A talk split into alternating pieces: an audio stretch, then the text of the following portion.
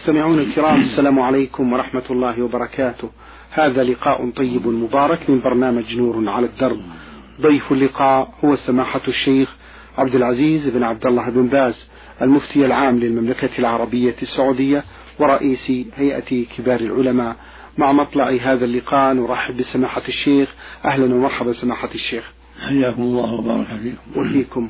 هذا السائل الأخ إبراهيم أبو حامد له هذا السؤال. يقول سماحة الشيخ ما هي البلايا والمحن التي التي أصابت نبي الله يوسف عليه السلام؟ جزاكم الله خيرا. بسم الله الرحمن الرحيم. الحمد لله وصلى الله وسلم على رسول الله وعلى آله وأصحابه من اهتدى بهداه. أما بعد فالبلايا التي أصابت نبي الله يوسف قد قصها الله علينا في القرآن. في سورة يوسف. إذا كنت تقرأ القرآن اقرأ سورة يوسف وتعرف ما حصل عليه عليه الصلاة والسلام. وهكذا الأنبياء. قال الرسول صلى الله عليه وسلم أشد الناس بلاء الأنبياء ثم الصالحون ثم الأمثل فالأمثل. يبتلى المرء على قدر دينه. فالمؤمن يبتلى كما ابتلي الرسل. ترى يبتلى بتسليط الأعداء ترى بالأمراض ترى بالخوف ترى بالفقر إلى غير ذلك. فإذا صبر المؤمن على البلوى واتقى الله فله خير عظيم. إن عظم الجزاء مع عظم البلاء وإن الله إذا أحب قوما ابتلاهم.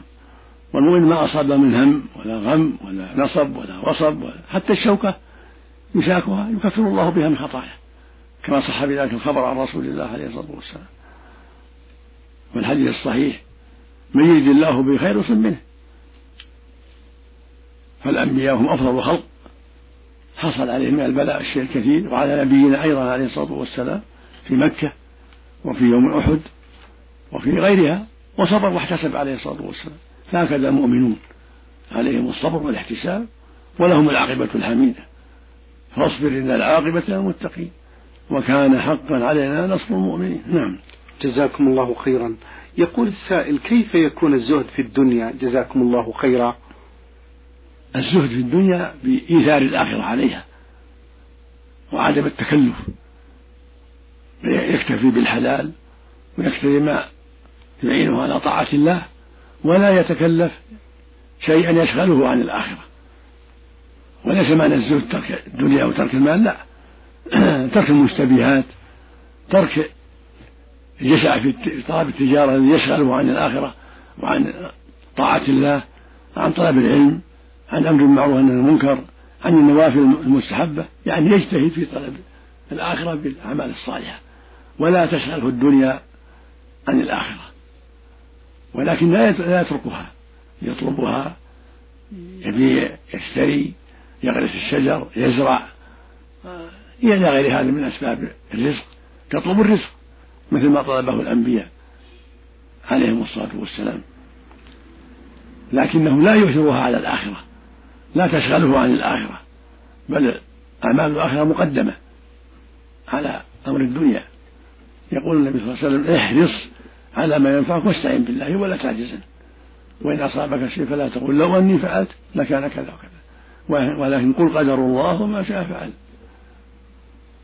فالمؤمن يطلب الرزق ولكن لا تشغله دنياه عن آخرته. نعم. جزاكم الله خيرا. السائلة جيم باء من الجزائر تقول سماحة الشيخ سؤالي حول صيام التطوع. فكما هو مروج عندنا بأن من صام الستة أيام من شوال تبقى عليه دين أي يجب عليه أن يصومها في كل عام. حتى تقول السائلة من الجزائر سؤالي عن صيام التطوع. فكما هو معروف عندنا بأن من صام هذه الستة أيام من شوال تبقى عليه دين أي يجب عليه أن يصومها في كل عام حتى الممات ويجب عليه أيضا أن يصوم بقية أيام التطوع وهي يوم عرفة والأيام البيض من كل شهر والنصف الثاني من شعبان وعاشوراء إلى غير ذلك من الأيام الأخرى. فهل هذا صحيح؟ ليس هذا بصحيح. النوافل من شاء فعل ومن شاء ترك.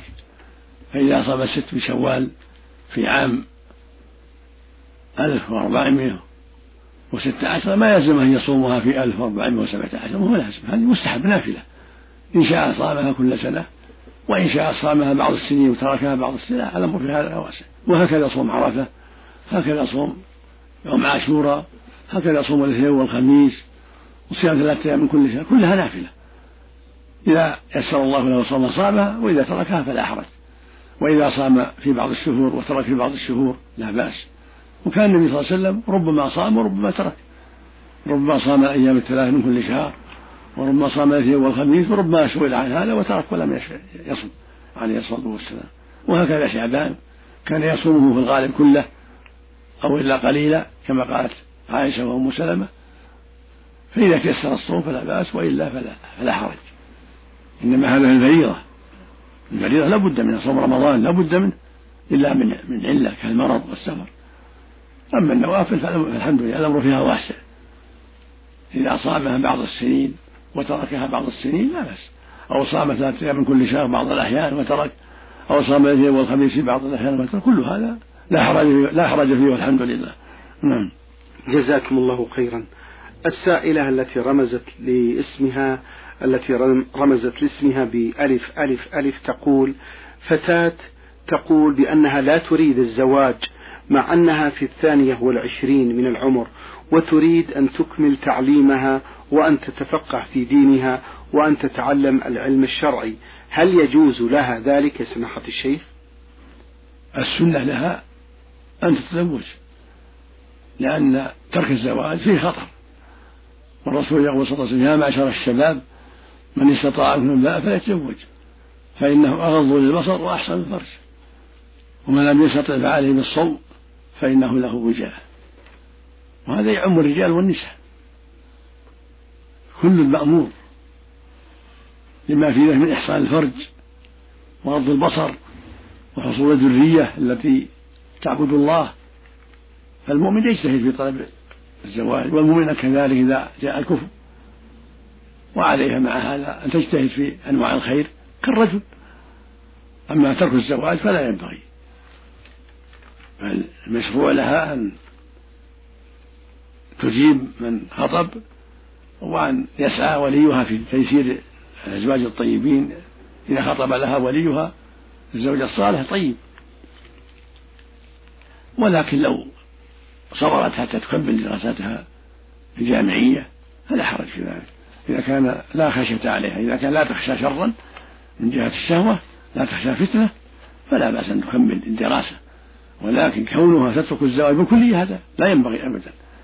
بل السنة لها أن تجتهد في الزواج وإذا خطب أهلكه لا يرد. يقول النبي صلى الله عليه وسلم إذا خطب إليكم من ترضون دينه وخلقه فزوجوه. إلا تفعلوه تكن فتنة في الأرض وفساد كبير. ولما تعيبت حفصة من زوجها لما مات زوجها بنت عمر عرضها عمر رضي الله عنه على عثمان وعلى الصديق أبي بكر قال قال لكل من شئت زوجتك حفصة. ثم خطبها النبي صلى الله عليه وسلم فإذا سعى الولي لبنته أو أخته لدى الناس الطيبين فلا حرج. وإن خطبها الكفر لا يرد. والرسول نهى عن التمثل وهو ترك النكاح والتمثل عبادة لأن الإنسان على خطر إذا ترك الزواج. قد يبتلى بما حرم الله. نسأل الله السلامة. نعم. جزاكم الله خيرا سماحة الشيخ. السائلة سين ميم ميم من جمهورية مصر العربية تقول في سؤالها ما حكم استعمال وسائل تنظيم الأسرة التي نسمع عنها في وقتنا الحاضر وهل في هذا مخالف مخالفة لما جاء في القرآن والسنة؟ أين؟ تقول ما حكم استعمال وسائل تنظيم الأسرة التي نسمع عنها في وقتنا الحاضر؟ وهل في هذا مخالفة لما جاء في القرآن والسنة؟ هذا سؤال مجمل. تنظيم الأسرة هذا سؤال مجمل. لو من التفصيل. فإن كان المراد تنظيم الأسرة يعني تنظيم الحمل هذا فيه تفصيل إذا كان عليها مشقة أنها ترضع تخشى الحمل ويضر الولد حملها فلا بأس بتعاطي ما يمنع الحمل حتى تكمل الرضاعة. أو كان عليها مضرة تقرير الأطباء أن عليها مضرة من الحمل المتوالي فلا مانع من تعاطي ما يمنع الحمل المتواطي المتوالي. كان تحمل بعد كل ثلاث سنين أو أربع سنين إذا كان عليها مضرة في الحمل المتوالي. المقصود تنظيم الأسرة إذا كان لأمر شرعي فلا بأس. نعم. جزاكم الله خيرا. من الأردن أخوكم في الله ميم راء عين يقول سماحة الشيخ الصلاة بعد أذان الفجر الأول هل تعتبر صلاة قيام ليل وهل هناك أذان أول وأذان ثاني لصلاة الفجر؟ وهل قيام الليل يبدأ من بعد صلاة العشاء إلى أذان الفجر أو من منتصف الليل مأجورين؟ قيام الليل يبتدي من نهاية صلاة العشاء. ما بين صلاة العشاء إلى طول الفجر هذا قيام الليل. وإذا كان في آخر الليل في النصف الأخير أو في الثلث الأخير يكون أفضل. مثل ما جاء في الحديث الصحيح. يقول النبي صلى الله عليه وسلم أفضل الصيام صيام داود. كان يصوم يوما ويفطر يوما. وأفضل الصلاة صلاة داود. كان ينام نصف الليل ويقوم ثلثه وينام سدسه يعني يصلي الربع السادس والربع الخامس الربع الرابع والربع السدس الرابع والسدس الخامس. ينام نصف الليل ويقوم ثلثه السدس الرابع والسدس الخامس. وإذا قام في الثلث الأخير كان ذلك في فضل عظيم. لقوله صلى الله عليه وسلم في الحديث الصحيح ينزل ربنا إلى سماء الدنيا كل ليلة حين يقال ثلث الليل الآخر فيقول من يدعوني فأستجيب له من يسألني فأعطيه من يسرني فأغفر له حتى ينفجر الفجر. وهذا نزول يليق بالله لا يشابه الخلق في نزولهم بل هو نزول يليق بالله لا يعلم كيفيته إلا هو سبحانه وتعالى كالاستواء على العرش. وهو الارتفاع فوق العرش استواء يليق بجلال الله. لا يشابه خلقه في شيء من صفاته. ولهذا يقول أهل العلم استوى بلا كيف. فالمؤمن يؤمن بصفات الله وأسمائه على وجه اللائق بالله جل وعلا. من غير تحريف ولا تعطيل ولا تكييف ولا تمثيل. ولهذا يقول مالك وغيره من السلف كالشافعي والإمام أحمد بن حنبل والثوري والأوزاعي وغيرهم يقولون نؤمن بأن ربنا فوق سماواته على عرشه قد استوى عليه بلا كيف سبحانه وتعالى. فالإنسان يقوم ما تيسر من الليل في أوله أو في وسطه أو في آخره يتحجد يصلي ما تيسر يدعو ربه يلجأ إليه يضرع إليه ويسلم من كل ثنتين لقوله صلى الله عليه وسلم صلاة الليل مثنى مثنى فإذا خشي أحدهم الصبح صلى ركعة واحدة توتر له ما قد صلى. والأفضل إحدى عشرة أو ثلاثة عشرة. هذا أكثر ما ورد عن النبي صلى الله عليه وسلم في صلاة الليل. إحدى عشر ركعة أو ثلاثة عشر ركعة. يسلم من كل اثنتين ويوتر بواحدة قبل طلوع الفجر. وإن صلى أكثر من ذلك فلا بأس. أو أقل بأن صلى ثلاثا أو خمسا أو سبعا. كل ذلك لا بأس. لكن السنة يسلم من كل اثنتين ويوتر بواحدة. وإن سرد ثلاثا بسلام واحد ولم يجلس إلا في آخرها فلا بأس. أو سرد خمسا بسلام واحد ولم يجلس إلا في آخرها فلا بأس. لكن الأفضل أن يسلم من كل اثنتين سواء في أول الليل أو في وسطه أو في آخره. وإذا كان له شغل في أول الليل بدراسة العلم ونحو ذلك فإنه يوتر في أول الليل حتى لا ينام عن وتره كما كان أبو هريرة رضي الله عنه وصاه النبي أن يوتر في أول الليل لأن كان يدرس العلم في أول الليل. المقصود الإنسان يخشى أن لا يقوم من آخر الليل يوتر أول الليل. لقول النبي صلى الله عليه وسلم من خاف أن لا يقوم من آخر الليل فليوتر أول الليل ومن طمع أن يقوم آخر الليل فليوتر آخر الليل فإن صلاة آخر الليل مشهودة وذلك أفضل. أخرجه مسلم في صحيحه. فالتهجد في أول الليل أو في وسطه أو في آخر كله طيب. ولكن الأفضل في آخر الليل إذا تيسر ذلك. نعم. جزاكم الله خيرا سماحة الشيخ.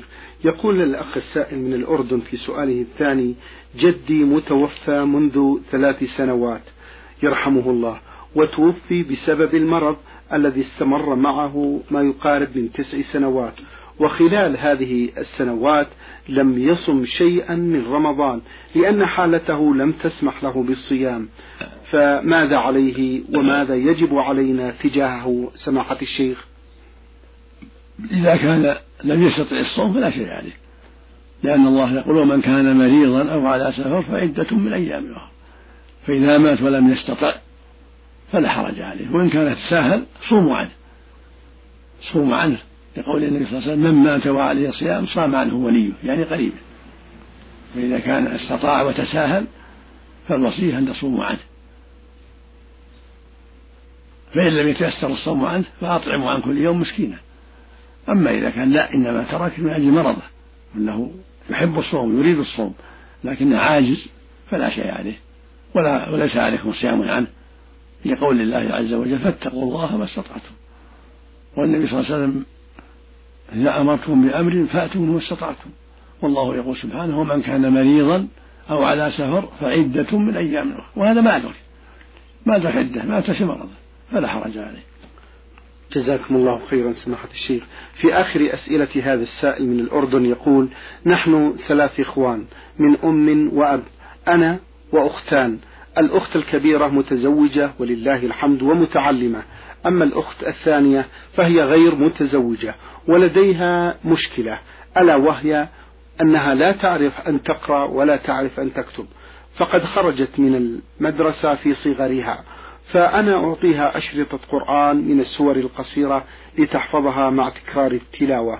فهل هذا يكفي يا سماحة الشيخ؟ هذا طيب جزاك الله خير.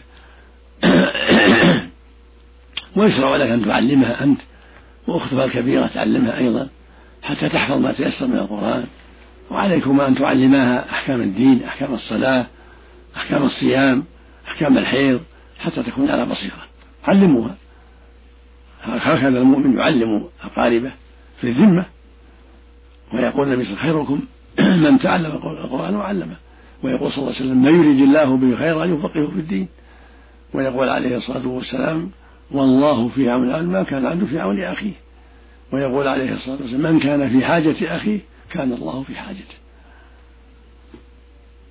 فالواجب تعليمها وإرشادها منك ومن أختها. لكل ما قد تجهل من صلاة أو أحكام حيض أو أحكام نفاس أو أحكام صيام أو غير هذا. مع تعليمها ما تيسر من القرآن الكريم ومن أحكام الصلاة وأنتم على خير. ولكم أجر عظيم. يقول النبي صلى الله عليه وسلم من دل على خير فله مثل أجر فاعله. ويقول صلى الله عليه وسلم خيركم من تعلم القرآن وعلمه. نعم. جزاكم الله خيرا. السائل ميم راء مصري ومقيم بالرياض يقول أنا مصري ومقيم في المملكة العربية السعودية بالرياض فهل يجوز لي أن أحج عن والدتي حيث أن والدتي بها مرض ولا, ولا تستطيع المشي إلا على العصا ولديها ضعف في النظر وهي في مصر وفي طول عناء فهل يجوز أن أحج عنها؟ نعم لا بأس أن تحج عنها إذا كان لا تستطيع الحج لضعفها ومرضها وكبر سنها. فقد جاء النبي صلى الله عليه وسلم امرأة فقالت يا رسول الله إن أبي شيء كبير لا يثبت على الراحلة أفأحج عنه؟ قال حج عنه. وجاءه رجل فقال يا رسول الله إن أبي شيء كبير لا يستطيع الحج ولا الضعن أفأحج عنه وأعتمر. فقال صلى الله عليه وسلم حج عن أبيك واعتمر. فإذا كانت عاجزة فأنت جزاك الله خير تحج عنها وتعتمر عنها لكبر سنها وعجزها. نعم. جزاكم الله خيرا. هذه رسالة وصلت من مستمعة للبرنامج تقول في هذا السؤال سمعت يا فضيلة الشيخ هذا الحديث عن الرسول صلى الله عليه وسلم. يقول لا تصوموا السبت إلا في فريضة فإن وجد أحدكم لحاء شجرة أو عودا من عنب فلينضغ ما صحة هذا الحديث؟ هذا الحديث ليس بصحيح. قد دلت الأحاديث الصحيحة على أن لا بأس بصوم يوم السبت فهو حديث بين العلماء أنه مضطرب وشاهد مخالف الأحاديث الصحيحة. فالمقصود أنه حديث ضعيف ولا يجوز العمل به. قد قال عليه الصلاة والسلام لا تصوموا يوم الجمعة إلا أن تصوموا يوما قبله أو يوما بعده. واليوم اللي بعد الجمعة هو يوم السبت. فالرسول أمر بالصيام مع الجمعة. وكان يصومه صلى الله عليه وسلم مع يوم الأحد أيضا ويقول إنهما يوم عيد المشركين وأنا أريد أن أخالفهم. فصيام يوم السبت قربة وطاعة مع يوم الأحد أو مع الجمعة أو وحده كله لا بأس به. والخلاصة أن حديث النهي عن صوم السبت إلا في الفرض حديث غير صحيح بل, بل هو باطل غير صحيح. نعم. جزاكم الله خيرا سماحة الشيخ. السائلة من الأردن التي رمزت لاسمها براء حاء تقول في هذا السؤال قرأت في سنن النسائي حديثا عن الرسول صلى الله عليه وسلم يبين كراهية إظهار الذهب للنساء وأسمع كثيرا من الفتاوى تفيد على أن إظهار الخاتم أو الأسورة بالنسبة للمرأة ليس حراما لأنه من الزينة الظاهرة التي أجازها الله عز وجل. فأرشدونا حول هذا الأمر للأهمية مأجورين. الله جل وعلا يقول ولا يبدين زينتهن إلا لبعولتهن أو آبائهن الآية. فيظهر الزينة من الحلي في اليدين أو في الحلق أو في الأذن كل هذا من المحرمات. لا يجوز لها إبداء الزينة بل يجب عليها التستر والحجاب. قال الله جل وعلا وإذا سألتموهن متاعا فاسألوهن من وراء حجاب ذلكم أطهر لقلوبكم وقلوبهن. فالواجب على المرأة أن تستر وجهها وجميع بدنها عند غير المحارم. ومن ومن ذلك ستر يديها وما فيها من الأسورة والخواتم وستر حلقها وما فيه وستر وجهها وما في أذنيها كل هذا واجب. وقال الله جل وعلا ولا تبرجن تبرج الجاهلية الأولى. قال العلماء معنى ذلك إظهار المحاسن. معنى التبرج إظهار المحاسن والمفاسد نعم. جزاكم الله خيرا. تقول السائلة هل دعاء ختم القرآن الذي يقرأ سنويا في صلاة التراويح في آخر ليالي شهر رمضان في المساجد هل يعتبر من البدع المحدثة؟ ليس من البدع بل هو مستحب وسنة. فعله السلف وفعله بعض أصحاب النبي صلى الله عليه وسلم. بعد ختم القرآن يدعى بالدعوات الطيبة سواء في تراويح أو في غيرها. وإذا ختم الإنسان القرآن في أي وقت دعا سواء في الصلاة أو في خارج الصلاة. وترجى الإجابة وكان هذا من فعل السلف وهو مروي عن جماعة من الصحابة فلا حرج في ذلك بل هو مطلوب ومشروع وفيه خير كثير نسأل الله أن يتقبل من المسلمين. نعم. اللهم آمين. جزاكم الله خيرا. هذه رسالة وصلت من مستمع للبرنامج يقول من نام عن صلاة الوتر ولم يذكر ذلك إلا بعد صلاة الظهر كيف يقضيها؟ يقضيها شفعا. كان النبي صلى الله عليه وسلم إذا فاته ورده من الليل لمرض أو نوم قضاه من النهار شفعا كما قالت عائشة رضي الله عنها. يعني إذا كان عادة ثلاثا يصلي من النهار أربع تسليمتين. وإذا كان عادة في الليل يوتر بخمس صلى من النهار ست ركعات. يسلم من كل اثنتين. وإذا كان عادة 11 كالنبي صلى الله عليه وسلم صلى من النهار 12 ست تسليمات كما كان النبي عليه الصلاة والسلام. هذا هو الأفضل. وإذا لم يتيسر الضحى وصلاه بعد الظهر فلا بأس. لكن الأفضل يكون قبل الظهر. نعم. جزاكم الله خيرا. السائلة أختكم في الله هاسين من مكة المكرمة تقول هل يجوز الفصل بين صيام الكفارة لليمين الثلاثة أيام؟ الأفضل المتابعة. وإن فصل هذا فلا حرج. لكن الأفضل أن يصومها متتابعة كما قاله جماعة من السلف كابن مسعود وغيره. ولو صامها متفرقة أجزأت على الصحيح. نعم. جزاكم الله خيرا. السائل من جدة السائلة نون فا تقول لقد كنت صائمة في يوم الاثنين تطوعا ولكن اشتد علي الجوع وأصابتني بعض الآلام والتعب الشديد فقالت لي أختي أفطري فلا حرج عليك. لأن هذا هو صيام تطوع فأفطرت. ولكن سمعت من بعض النساء أن من أفطر في صوم تطوع وقد صام بعض اليوم وجب عليه القضاء. فما الحكم يا سماحة الشيخ؟ لا حرج في ذلك. صوم التطوع لا حرج في الإفطار فيه. صاحبه أمير نفسه. إن شاء تممه أفضل وإن شق عليه أفطر والحمد لله. ولا قضاء عليه. لأنه تطوع نافلة. إن شاء كمله وإن شاء أفطر. ولا حرج والحمد لله. نعم. جزاكم الله خيرا. من آه، جازان السائلة أم محمد تقول في هذا السؤال صليت صلاة العصر وعند سجودي لا أدري هل سجدت سجدة أم سجدتين وأكملت بسجود السهو دون أن أسجد سجدة أخرى رغم شكي فهل صلاتي صحيحة؟ هذا فيه تفصيل. إن كان الشك ما في الترجيح فالواجب عليك أن تأتي بالسجدة الثانية وتكملي صلاتك ثم ثم تسجد للسهو. وإن لم تفعلي فعليك أن تأتي بركعة زائدة. تبطل الركعة للترك اسمها سجدة تأتي بركعة زائدة بدلا منها. وعليك سجود السهو فإذا شكيت في إحدى الركعات هل سجدت سجدتين أو واحدة ولم تأتي بالسجدة الثانية فعليك أن تأتي بركعة زائدة. ثم بعد كمال التحيات والدعاء تسجد للسهو سجدتين. أما إن كانت إن كان الشك مع الظن يعني ظننت وغلب على ظنك أنك سجدت سجدتين فلا شيء عليك. وسجود السهو يكفي. سجود السهو يكفي والحمد لله. ولكن عليك دائما أن تحتاطي وأن تتعوذي بالله من الشيطان. لأن الشيطان قد يؤذي بالوساوس. فإذا حصل الشك فابني على اليقين.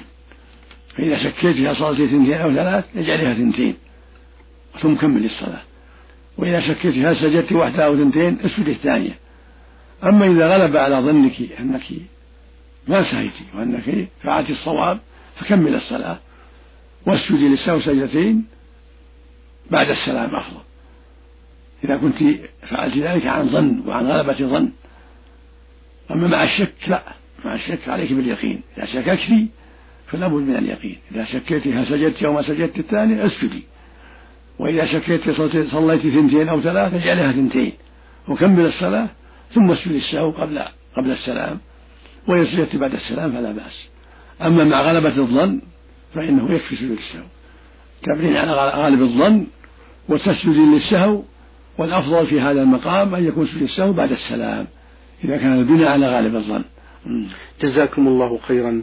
آه، سماحة الشيخ هذه السائلة تقول بأنها من المستمعات لهذا البرنامج المفيد.